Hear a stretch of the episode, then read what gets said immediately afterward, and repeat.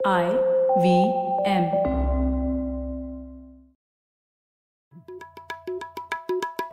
भाई हम हिंदुस्तानियों को बतियाना बड़ा पसंद है। बंगाली में अड्डा उड़िया में खोटी कन्नड़ा में हरटे और हिंदी में पुलियाबाजी। इस कला के लिए हमारी हर भाषा में एक शब्द है। तो प्रणय और मैं तो अक्सर मिलकर पुलियाबाजी करते ही रहते हैं। हमने सोचा कि आपको भी इसमें शामिल कर लिया जाए। तो आइए प्रणय और सौरभ के साथ करते हैं पुलियाबाजी। हे प्रणय क्या हाल है? बस सौरभ मज़े में आप कैसे हैं? बस यार एकदम बढ़िया।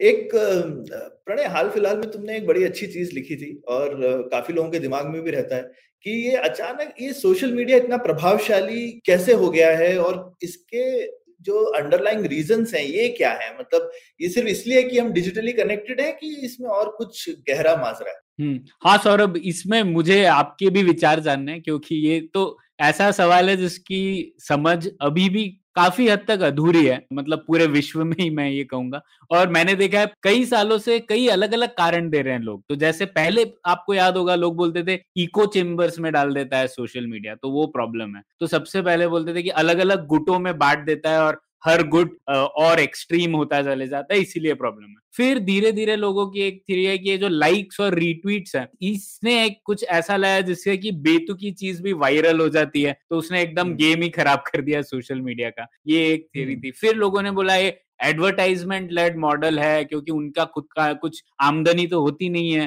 तो इस वजह से वो लोग और एक्सट्रीम कंटेंट बनाते हैं। फिर आया ये कि बिग टेक की वजह से हो रहा है क्योंकि दो तीन बड़े लोग ये सोशल मीडिया के ओनर है इसलिए प्रॉब्लम। फिर अब हाल ही में चल रहा है कि एल्गोरिदम्स प्रॉब्लम है क्योंकि तो यूट्यूब एल्गोरिदम में प्रॉब्लम है या ट्विटर एल्गोरिदम में प्रॉब्लम है तो इसीलिए एल्गोरिदम्स को ओपन करना चाहिए और ये सब उससे ठीक हो जाएँगी हाँ। चीज़ें। क्योंकि वो लोग बोलते हैं बेसिकली एल्गोरिथम का हम और डीप जा सकते हैं और रीजन ये है कि अगर आप कोई एक चीज़ के पीछे पड़े तो वो आपको उसमें और अंदर एक्सट्रीम चीज़ें अपने आप से दिखाता रहेगा। आपने थोड़ा सा भी इंटरेस्ट मान लीजिए शो कर दिया कि दुनिया फ्लैट है तो वो आपको वो फ्लैट अर्थ की इतनी ज़्यादा चीज़ें दिखाएगा यूट्यूब की फिर आप अगर उस तरीके की थिंकिंग वाले हैं तो आप कन्विंस ही हो जाएँगे तो कहते हैं लोग कि हाँ। भाई एल्गोरिथम जो है आप अगर हल्का सा भी किसी तरफ़ आपका झुकाव है तो आपको उस तरफ़ धकेल ही देगी एल्गोरिथम तो हम्म, ऐसा हम्म, हम्म। लोग बोलते हैं एक और चीज़ मैं बोलूँगा जो तुमने कवर आई डोंट नो उसमें किसी में कवर होती है कि नहीं ये लेट 90s से ना प्रणय जब इंटरनेट ही आया था सोशल मीडिया से पहले ही लोग ऐसा बोलते थे कि इंटरनेट की वजह से ट्राइबलिज्म और ग्लोबलिज्म दोनों बड़ी उल्टी चीज़ें हैं पर दोनों बढ़ जाएँगी ठीक है तो। ये एक लोगों की इंसाइट थी जब वो फोरम्स और ग्रुप ही थे तो लोगों ने ये देखा था कि भाई गुटबाजी तो क्योंकि जब हम अपने सिर्फ़ भूगोलिक क्षेत्र में कनेक्टेड होते हैं तो हम अगर मान लीजिए आपकी कोई एक विचार है, किसी थोड़े से अतरंगी विचार है किसी चीज़ के बारे में, जैसे हम इसी का एग्ज़ाम्पल ले सकते हैं, क्योंकि सब लेते थे कि भाई मान लीजिए दुनिया फ्लैट है, गोल नहीं है। आप ऐसा सोचते हैं, लेकिन आपके आसपास में कोई ऐसा सोचने वाला मिलेगा नहीं जल्दी आपको तो आप जो है लाइन पे वापस आ जाएँगे। लेकिन इसी तरीके का अगर एक आदमी हर शहर में हो तो वो सारे लोग इकट्ठे हो जाएँगे ऑनलाइन और उनका गुट बन जाएगा। और फिर वो एक दूसरे को बोल सकते हैं, नहीं नहीं, मैं भी ऐसा सोचता हूँ, तू भी ऐसा सोचता है। हाँ भाई, ये तो ठीक बात लग रही है। और वो एक ग्रुप बन जाएगा तो एक तरीके की ट्राइब बन जाएगी जो कि बड़ी। और दूसरा जो विचार थोड़े से भी पॉपुलर किसी एक एरिया में है, वो बहुत जगह फैल जाएँगे तो उसके लिए ग्लोबलिज्म भी फैल जाता है।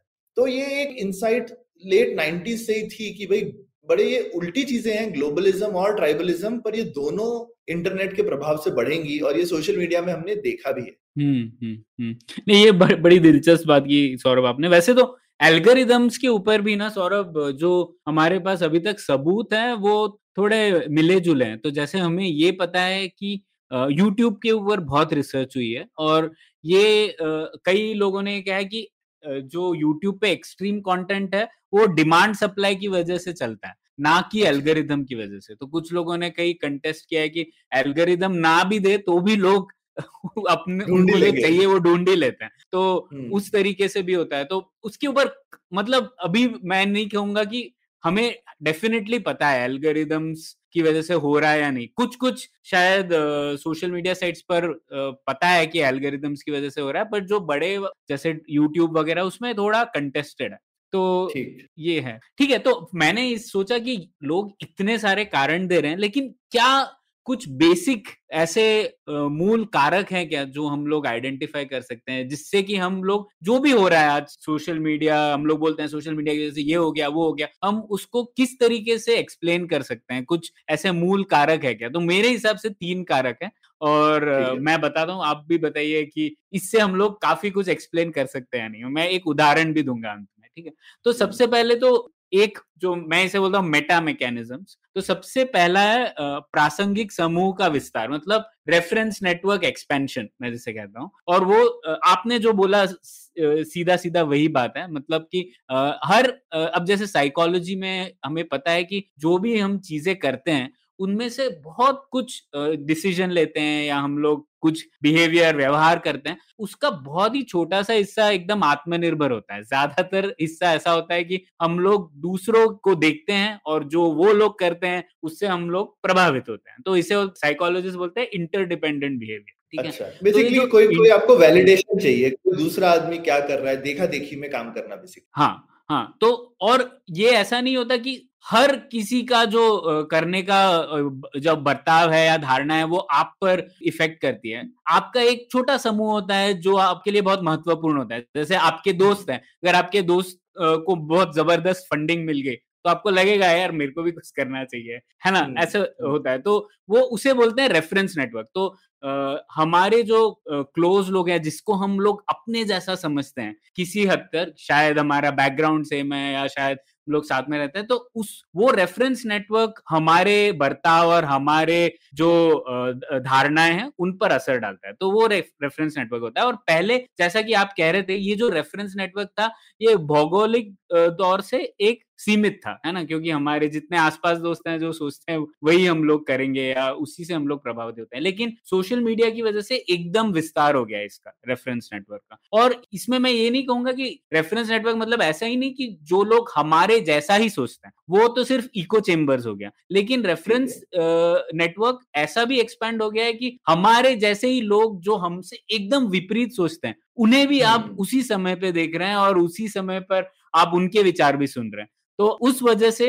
जो बहुत कुछ हो रहा है, उसमें एक ये बड़ा हिस्सा इसमें जो एक सोशियोलॉजिस्ट है, जेनेब तुफेक्ची बहुत फ़ेमस सोशियोलॉजिस्ट है, उन्होंने एक बहुत अच्छा एनालॉजी दिया था इसके लिए। उन्होंने बोला था कि इको चेम्बर्स की जो धारणा है वो गलत है। ऐसा नहीं है कि सोशल मीडिया में इको चेम्बर्स है और पहले नहीं थे। पहले भी इको चेम्बर्स थे। हम्म। बल्कि इको चेम्बर्स हम्म। की जो आ, का जो घर्षण होता है वो सोशल मीडिया में ज़्यादा है। हम लोग ज़्यादा बहुत सारे इको चेम्बर्स एक साथ मिल पाते हैं और एक साथ लड़ पाते हैं जो कि पहले नहीं हो पाता था इतनी तरीके से। तो वो हम्म। बोलती है कि इसको हमें सोचना है तो इस तरीके से सोचना है। सोशल मीडिया ऐसा नहीं है कि आप किसी न्यूज़पेपर को पढ़ रहे हो अकेले बैठे हुए ये ऐसा है कि आप पढ़ रहे हो और आप एक फुटबॉल स्टेडियम में हो तो फुटबॉल स्टेडियम में आपकी टीम है और एक दूसरी टीम है और आप। उस टाइम पे एक साथ पढ़ रहे हो तो आप अपने दोस्तों को सिग्नल करने के लिए बोलोगे यार देखो ये सही बोला और आप दूसरे लोगों को आप चिढ़ाओगे जो आपकी टीम में नहीं है और।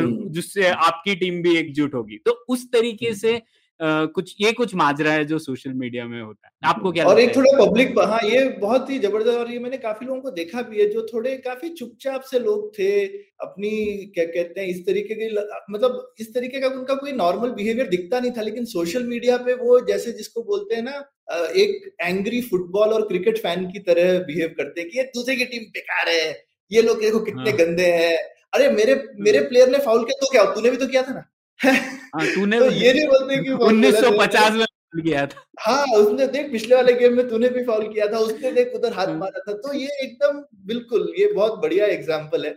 ये काफ़ी एक्सप्लेन हम्म। करता है। तो कुछ लोग जो शायद शांति से बैठे भी रहते थे अपने ड्राइंग रूम में वो भी आकर के ऐसे जोश में आ जाते हैं। और मुझे हम्म। लगता है कि आप एक एक तो एक थोड़ा पब्लिक जो परफॉर्मेटिव चीज़ है ना एक बार आप पब्लिक में कूद गए तो गेम से निकलना भी मुश्किल है मुझे लगता है। फिर आप हम्म, आप एकदम गेम का पार्ट हो गए। और फिर आप पे पब्लिक प्रेशर है कि बस तू पिछली बार बोल रहा था इस बार चुप क्यों है? हुँ, हुँ, तो हुँ. तो इस तरह से जो मेरे को लगता है जो शांत लोग हैं वो भी ऐसे खींचते चले आते हैं। ये वाली चीज़ में लड़ाई झगड़ा बढ़ाने के लिए और ये तो थोड़ा सा गेम का मैकेनिक्स ही जो है वो लड़ाई झगड़े वाला है। हाँ बिल्कुल। और पर इसका मतलब पॉजिटिव इम्पैक्ट भी हो सकता है नेगेटिव इम्पैक्ट भी हो सकता है। जैसे कि प्रासंगिक समूह वैश्विक हो गए इसका मतलब ये भी है कि हर मुद्दा भी वैश्विक हो चुका है। तो हर मुद्दे हम्म। पर पूरे विश्व से विचार आ सकते हैं। तो जैसे आप हम लोगों ने देखा था फार्म लॉस के ऊपर हम लोगों ने एपिसोड भी किया था। काफ़ी हम्म। वैश्विक हो गया था ना तो कोई भी ऐसा मुद्दा नहीं है जो एक लोकल सीमित रह पाता है क्योंकि रेफरेंस नेटवर्क इतने विस्तार हो गया है। मैं उससे मतलब इत्तेफाक रखता हूँ क्योंकि मैं उस उसको ट्विटर पे फॉलो करता हूँ या फिर मैं उसके कुछ विचारों से सहमत हूँ। तो हम लोग इस तरीके से जुड़े हुए हैं कि Uh, हर मुद्दा बाय डिफ़ॉल्ट मुझे लगता है वैश्विक हो गया। बिल्कुल अभी जैसे अबॉर्शन का मुद्दा जो है यूएस में उस पर पूरी दुनिया ही नहीं हिंदुस्तान में भी बहुत लोग बोल रहे हैं और बोलने वाले वैसे भी है जो बोल रहे हैं अरे हमें क्या मतलब? लेकिन देखो देखो ये लोग क्यों बोल रहे हैं? मतलब ये बोलने के लिए भी लोग बोल रहे हैं कि ये लोग क्यों बोल रहे हैं? तो किसी ना किसी तरह से लोग बोल ही रहे हैं। और चिढ़ाने के लिए बोल रहे हैं चाहे जिस भी वजह से बोल रहे हैं या मज़े लेने के लिए कुछ लोग दुखी होके हर रीजन से लेकिन हर मुद्दा जैसे तुमने बोला वैश्विक मुद्दा हो गया। तो ये पहला कारण था। लेकिन ये कारण ये नहीं बता पाता कि मतलब जो हमारा कंटेंट है वो एक्सट्रीम क्यों हो रहा है? इतने अलग अलग भिन्न विचार क्यों आ रहे हैं ना? वो अभी तक नहीं समझा पाए हम। तो दूसरा कारण मुझे लगता है कि एक और विस्तार है जैसे मैं कहता हूँ ओवरटन विंडो का विस्तार। तो ये ओवरटन। विंडो हम लोगों ने पहले भी बात की थी इसकी लेकिन ओवरटन विंडो ये होता है कि किसी भी मुद्दे पर जो हमारे विचार है जो व्यक्त किए जा सकते हैं वो एक विंडो के अंदर आते हैं, वो पूरे जो विचारों की रेंज होती है, उससे काफ़ी सीमित होते हैं। जैसे कि उदाहरण के तौर पे अब डिफेंस पेंशन के ऊपर हम लोगों ने एपिसोड किया। अभी भी कोई भी पॉलिटिशियन ये नहीं कह सकता कि आप जो भी सोल्जर है उसकी पेंशन ही घटा दो सीधे सीधे और शायद घट बिल्कुल घटानी भी नहीं चाहिए। लेकिन मैं सिर्फ़ ये उदाहरण दे रहा हूँ कि ये ऐसा कहना ये विचार व्यक्त करना ओवरटन विंडो के बाहर होगा क्योंकि वो इतना अनपॉपुलर होगा इतना रेडिकल होगा अनथिंकेबल होगा कि लोग उसे अगर कोई पॉलिटिशियन वो बोलेगा तो उसका करियर खत्म हो सकता है। बेसिकली आइडिया का समय नहीं आया है जिसको बोलते हैं। तो वो हाँ आइडिया का का समय आता है राइट आइडिया का जैसे हम कोई पुराना एग्जांपल ले सकते हैं कि जैसे औरतों को वोट देना है राइट तो हम्म। अब अगर आप 1850 में बोलोगे औरतों को वोट देना तो लोग कहेंगे ये क्या बकवास बोल रहे हो भैया? है ऐसा थोड़ी होता है। लेकिन हाँ। 1950 में वो चीज़ हो गई हिंदुस्तान में। कुछ हम्म। और कंट्री में नहीं हुई लेकिन हर आइडिया का समय आया तो हर समय पे फिर वो चीज़ हुई। हम्म, हाँ तो ओवरटन विंडो का मतलब यही है जैसे कि हम बोलते हैं आइडिया का समय आया इसका अर्थ है कि जो ओवरटन विंडो है वो शिफ्ट होती रहती है। उसे वो एक जगह पर ही स्थित नहीं है वो स्थायी भी नहीं है उसे हम लोग मूव कर सकते हैं। तो वही होता है ओवरटन विंडो शिफ्टिंग और ज़्यादातर लोग कहते हैं कि more Overton window is shifting towards more freedom लेकिन ये हम्म। हर मुद्दे पर शायद ठीक नहीं है जैसा कि अबॉर्शन राइट से ही पता पड़ता है। लेकिन दूसरी बात है ओवरटन विंडो शिफ्ट भी हो सकती है और ओवरटन विंडो का विस्तार भी हो सकता है मतलब उसे खींच भी सकते हैं। तो अभी हम्म। इंटरनेट की वजह से मुझे क्या लगता है कि जो ओवरटन विंडो है हर मुद्दे पे वो खिंच गई है। मतलब हर रेंज ऑफ़ ओपिनियन जो हम लोग पहले बोल नहीं सकते थे या फिर व्यक्त नहीं कर सकते थे वगैरह वगैरह वो अब सीधे सीधे पब्लिक में आ गया ठीक है? तो हम्म। पहले हम लोग कहते थे कि ठीक है कोई संतरी था कोई गेटकीपर था जो न्यूज़पेपर में एक ही ओवरटन विंडो में जो चीज़ें आती हैं उसी को अलाउ करेगा। कोई आपने बहुत एक्सट्रीम चीज़ अच्छी हो बुरी हो वो भूल जाइए लेकिन कोई एक्सट्रीम चीज़ हो वो उसे पब्लिश नहीं करेगा। लेकिन अब ऐसा हो गया कि हर विषय पर ओवरटन विंडो एक खिंच गई है। तो उस वो मुझे लगता है एक बहुत बड़ा कारण है कि इतने अलग अलग तरीके के विचार आपके घर पे बैठे बैठे आप सुन सकते हैं उस पर रिएक्ट कर सकते हैं उसके ऊपर अपनी सोच बना सकते हैं जो कि पहले नहीं था। आपको क्या लगता है? हाँ हाँ नहीं बिल्कुल अब जैसे जो मैंने एग्ज़ाम्पल लिया आज की डेट में कोई ऐसा फिर से बोल सकता है कि औरतों के वोट के राइट वापस ले लो। बोलने से तो कोई नहीं रोक सकता ना आपको। भले ही उसका ऑर्डर हम्म। एक तरह से ओवरटेन विंडो खिंच गया है और ऐसे तकियानुसी लोग हर जगह होते ही है ना कोई ना कोई किसी ना किसी तरह से तो बोलेगा ही कुछ ना कुछ है ना? तो हाँ, और कुछ हम्म। और जो दूसरे एक्सट्रीम वाले भी होंगे कुछ कोई बोलेगा नहीं आदमियों के खत्म कर दो वैसे वाले भी लोग मिल जाएँगे ठीक है? हाँ, ये आदमी हाँ। लोग इतने बकवास हैं ये लोग सब बदमाशी करते रहते हैं इन लोगों को इन लोगों को घर में बंद कर दो। तो अभी आप देखोगे कि और हर चीज़ का समूह ठीक ठाक बन जाता है जैसा तुम्हारा पहला रीजन की वजह से। हाँ, तो हाँ, ये हम्म, ये नहीं है कि कोई एक इकलौती आवाज़ होगी हर आवाज़ के पीछे थोड़ा एक समूह बन सकता है। और उसकी वजह से आपको लगेगा कि हर आवाज़ में वज़न है। और सोशल मीडिया में कभी कभी वो पता भी नहीं चलता वो समूह उतना शायद बड़ा नहीं हो लेकिन वो बड़ा लग सकता है हाँ, हाँ, ठीक हाँ। है? तो वो भी एक चीज़ होती है टॉपिक को ट्रेंड कराने वगैरह के लिए दस बीस हज़ार ही लोग लगते हैं। अब दस बीस हज़ार लोग अगर मिलके जुलूस निकाले तो पता भी नहीं चलेगा सड़क पे। ठीक है हाँ। लेकिन ऑनलाइन दस बीस हज़ार लोग मिल करके ट्रेंडिंग टॉपिक करवा सकते हैं हाँ, बिल्कुल। तो मतलब एक तो विचार ओवरटन विंडो का विस्तार हो गया और हर विचार का एक नया प्रासंगिक समूह बन जाता है जो कि और उसे हम्म। सस्टेन करता है। तो ये दूसरा कारण मुझे लगा। अब तीसरा अभी तक हम लोग इस मुद्दे पर नहीं है कि फिर भी ऐसा क्यों है कि इतनी मतलब ज़्यादातर कुछ-कुछ कभी-कभी घिनौनी चीज़ें या फिर इतनी एक्सट्रीमिस्ट कंटेंट क्यों बढ़ रहा है? मतलब और हम लोग ये भी कह सकते हैं कि ज़्यादातर थोड़ा नेगेटिव कंटेंट ज़्यादा होता है कंपेयर टू पॉजिटिव कंटेंट। तो ये ऐसा क्यों है? तो इसके लिए एक तीसरा कारण होता है इन्फॉर्मेशन थियोरी से सौरभ, जो जैसे क्लॉड शैनन वगैरह का जो इन्फॉर्मेशन थियोरी था तो उसमें उन्होंने जो ये था कि किसी भी घटना का घटना का जो इन्फॉर्मेशन का मूल्य है वो उस घटना के घटित होने की संभावना से इनवर्सली प्रोपोर्शनल है। मतलब कि अगर कोई चीज़ बहुत आम तौर पर होती है उसमें जो इन्फॉर्मेशन कंटेंट है वो बहुत कम होता है। तो जैसे इसीलिए कोई न्यूज़ नहीं देता कि एयरक्राफ्ट सही सलामत लैंड कर गया। तो क्योंकि हर दिन लाख हज़ारों एयरक्राफ्ट सीधे सही सलामत लैंड होते हैं। लेकिन उसमें इंफॉर्मेशन कंटेंट ही नहीं है क्योंकि उस घटना का घटित होना बहुत ही आम बात लेकिन उल्टी चीज़ देखिए अगर एक्सीडेंट हो गया तो वो इतना मतलब उस घटना का घटित होना की संभावना बहुत कम है इसीलिए उसमें जो इंफॉर्मेशन कंटेंट है वो बहुत ज़्यादा होती है। और और भी उदाहरण है जैसे आप कोई भी इंग्लिश में एक सेंटेंस लिखे उस सेंटेंस में वॉवल्स निकाल दीजिए सब और फिर भी लोग पढ़ पाएँगे क्योंकि वॉवल्स हम्म। इतनी ज़्यादा टाइम पर आते हैं वो हर एक वॉवल में जो इन्फॉर्मेशन कंटेंट है वो बहुत कम है। लेकिन आप कॉन्सोनेंट निकाल दें तो फिर प्रॉब्लम हो जाएगा आप शायद इंटरप्रेट नहीं कर पाएँगे। तो इसको आप सोशल मीडिया में ले जाइए इस इंफॉर्मेशन थियोरी को। इसका मतलब यह है कि अगर जैसे सोशल मीडिया में लोगों ने बोला कि बॉम्ब ब्लास्ट हो गया काबुल में अब अनफॉर्चुनेटली बहुत दुखद बात है लेकिन काबुल में बहुत बार हो रहा है पिछले आठ दस सालों से तो ये ज़्यादा न्यूज़ लोग इससे मतलब ज़्यादा झकझोरेगी नहीं लोगों को या लोग ज़्यादा। इसे रिट्वीट नहीं करेंगे लाइक नहीं करेंगे या, मतलब जो भी है कमेंट नहीं करेंगे लेकिन अगर कोई ऐसी शॉकिंग न्यूज़ आई कि जैसे ठीक है रशिया ने अमेरिका का इलेक्शन ही पूरा बर्बाद कर दिया या उसे हैक कर लिया तो इस इस घटना का घटित होना की संभावना अभी तक तो लोगों को लगता था शून्य के बराबर है। तो जब वो बात आती है तो फिर इसकी वजह से हम लोग ऐसा उसे रिएक्ट करते हैं वो अलग होता है। और ये आप देखें ये तो हमारे कंज्यूमर की दृष्टिकोण से लेकिन जो प्रोड्यूसर है वो भी चाहता है कि ज़्यादा से ज़्यादा ऐसी इंफॉर्मेशन आए जिससे लोग रिएक्ट करें। और इस वजह से हम्म। वो इस ऐसी घटनाओं को प्रेजेंट करेगा जो कि उसके होने की संभावना बहुत कम है। तो एक बार कुछ ऐसा इंस्टेंस आ जाएगा लोग ऐसे क्या हो रहा है? दुनिया कहाँ कहाँ जा रही है? खड्डे में जा रही है? वगैरह वगैरह। लेकिन वो सिर्फ़ एक घटना है। तो हम्म। मुझे लगता है एक ये भी बहुत बड़ा कारण है क्यों लोग इंफॉर्मेशन वैल्यू बढ़ाने के लिए एक्सट्रीम कंटेंट को शेयर करते हैं। आपको क्या लगता है? नहीं नहीं बिल्कुल मतलब हमारे पता नहीं कितने दशकों याद हो नब्बे के दशक में एक बार गणेश जी ने दूध पीने लगे थे हर जगह हिंदुस्तान में। तो एक बहुत बड़ा घटनाक्रम हो गया था पूरे हिंदुस्तान में लेकिन अब सोशल मीडिया में गणेश जी रोज दूध पी रहे हैं ठीक है?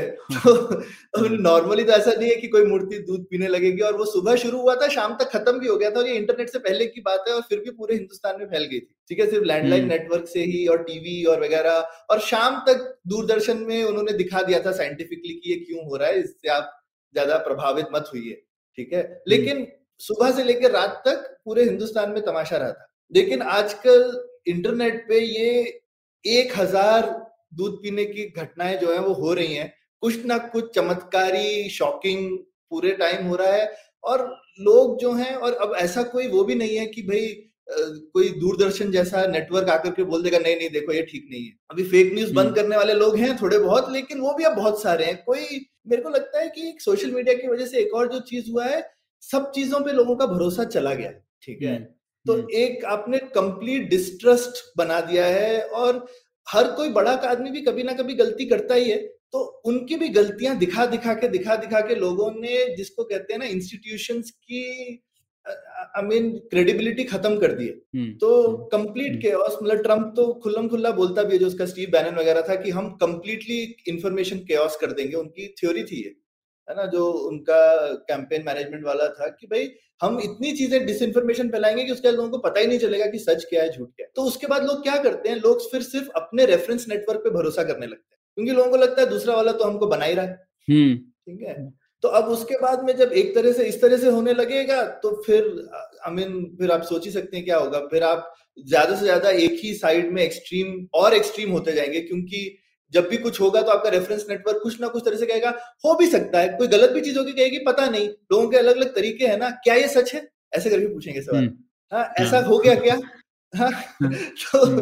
तो लोगों ने ये सोशल मीडिया के साथ में ये नई नई टेक्निक्स भी निकाल ली है तो मेरे ख्याल से काफ़ी अच्छा फ्रेमवर्क दिया है तुमने प्रणय मतलब ये तीनों में तीनों के पीछे इन तीनों को यूज़ करके काफ़ी चीज़ों को और घटनाओं को एनालाइज किया जा सकता है और सोचा हाँ. जा सकता है कि ये अप्लाई हो रही है कि नहीं तो आ, ये बहुत बहुत ही आई थिंक रेफरेंस तो बहुत बढ़िया है पर हम अपने आई थिंक दर्शकों से भी पूछना चाहिए उनको क्या लगता है कि और भी कुछ कारक हैं यही कारक हैं ये सफिशिएंट ये ये नेसेसरी बट सफिशिएंट है या सफिशिएंट है तो ये आई हाँ. थिंक अभी हमारा सोचना बाकी है सौ हाँ सौरभ और मतलब जैसा कि आपने कहा ये तीन तो ऐसे ही हम लोग प्रपोज कर रहे हैं पता नहीं कि इसमें पूरा सच है कि नहीं। लेकिन मैं एक उदाहरण देना चाहता था थोड़ा पॉजिटिव वाला उदाहरण जिसको हम लोग देख सकते हैं कैसे ये तीन चीज़ें ऑपरेट कर दी तो एक आपको याद होगा पिछले साल जो पहले हम लोग बोल रहे थे कि जो वुहान लैब है, उससे ये कोविड नाइनटीन वायरस फैला है। लेकिन फिर डब्ल्यू ने रिजेक्ट कर दिया वगैरह और वो बात एकदम ठंडी पड़ गई। उसके बहुत सारे राजनीतिक कारण थे, लेकिन खैर, फिर उसके बाद एक ये ग्रुप फॉर्म हुआ ड्रास्टिक बोल के, उसका फुल फॉर्म था decentralize radical autonomous search team investigating COVID nineteen तो ये अच्छा। ऐसे पूरे विश्व में फैले हुए लोग थे और कुछ एक्सपर्ट्स थे कुछ लोग वायरोलॉजिस्ट थे कुछ लोग मैथमेटिशियन थे कुछ लोग ऐसे ही आम लोग थे जो कि इंटरनेट पे मैप्स वैप्स वगैरह ओपन सोर्स इंफॉर्मेशन कलेक्ट करना चाहते हैं। ये सब ग्रुप एक दो इकट्ठा हुआ इंटरनेट और सोशल मीडिया की वजह से। और तो पहली बात तो उनका जो प्रासंगिक समूह था वो बना ये। और उस प्रासंगिक समूह ने ये इंटरेस्टेड ग्रुप का एक बैंड बना एक टीम बनी। फिर क्योंकि ओवरटन विंडो ऑलरेडी एक्सपेंडेड है उन्होंने तब ये थियरी दी जो कि उस समय के बहुत ही आ, मतलब रेवोल्यूशनरी थी लोग मान रहे नहीं थे तो उन्होंने बोला कि नहीं इसका कुछ सच है ये चाइना से इसका ओरिजिन है। ठीक है ये पहली बार उस टाइम पे ये ओवरटन विंडो से बाहर थी ये बात। तो उन्होंने ये बात रखी क्योंकि ओवरटन विंडो अलाउ करता है एक्सपैंड हो गया तो ये हुआ।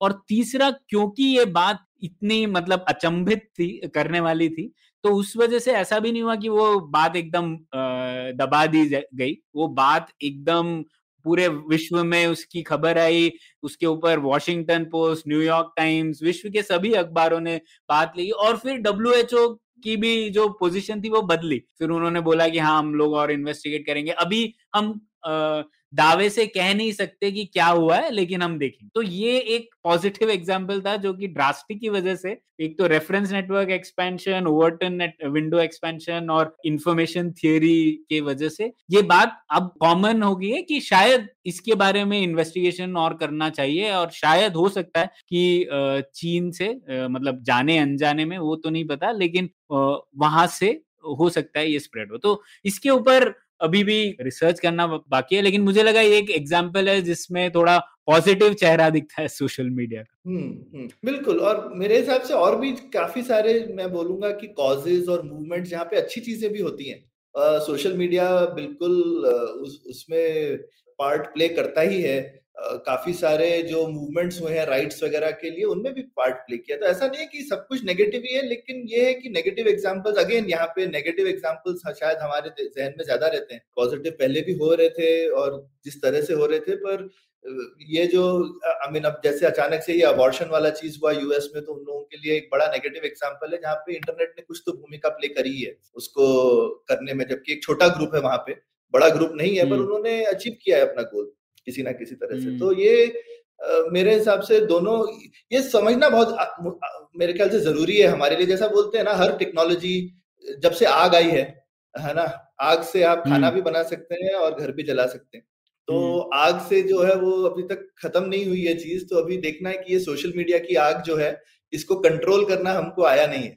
तो जब तक हम इसको और समझेंगे नहीं तो हमें पता नहीं है कि इसको हम चूल्हे में कैसे कंट्रोल करें बिल्कुल। ठीक है? तो ये बढ़िया बहुत बढ़िया था प्रणय। तो ये हमारे श्रोता दर्शक ज़रूर हमको बताएँ आपको क्या लगता है? आपके पास कुछ और एग्जाम्पल्स हैं तो हम हमारे साथ ज़रूर शेयर कीजिए। और आपको अगर कोई और कारक दिखता है तो ज़रूर हमको बताइए। ये जैसा प्रणय ने बोला ये अभी हमको ऐसा ये अभी सोच शुरू हुई है खत्म नहीं हुई है और इस चीज़ पे तो और आगे पुलियाबाजी होती रहेगी। तो धन्यवाद। धन्यवाद। उम्मीद है आपको भी मज़ा आया। यह पॉडकास्ट संभव हो पाया है तक्षशिला इंस्टीट्यूशन के सपोर्ट के कारण। तक्षशिला पब्लिक पॉलिसी में शिक्षा और अनुसंधान के लिए स्थापित एक स्वतंत्र संस्था है। आप दुनिया के किसी भी कोने में हो, आपकी उम्र कुछ भी हो, अगर आप पब्लिक पॉलिसी विदेश नीति या टेक्नोलॉजी गवर्नेंस में रुचि रखते हैं तो तक्षशिला की website Takshashila dot org dot in पर उनके कोर्सेज को ज़रूर चेक कीजिए। और अगर आप पुलियाबाजी में शामिल होना चाहते हैं तो हमसे कनेक्ट कीजिए Puliyabaazi at Gmail dot com पर या फिर एट पुलियाबाजी ट्विटर पर। शुक्रिया।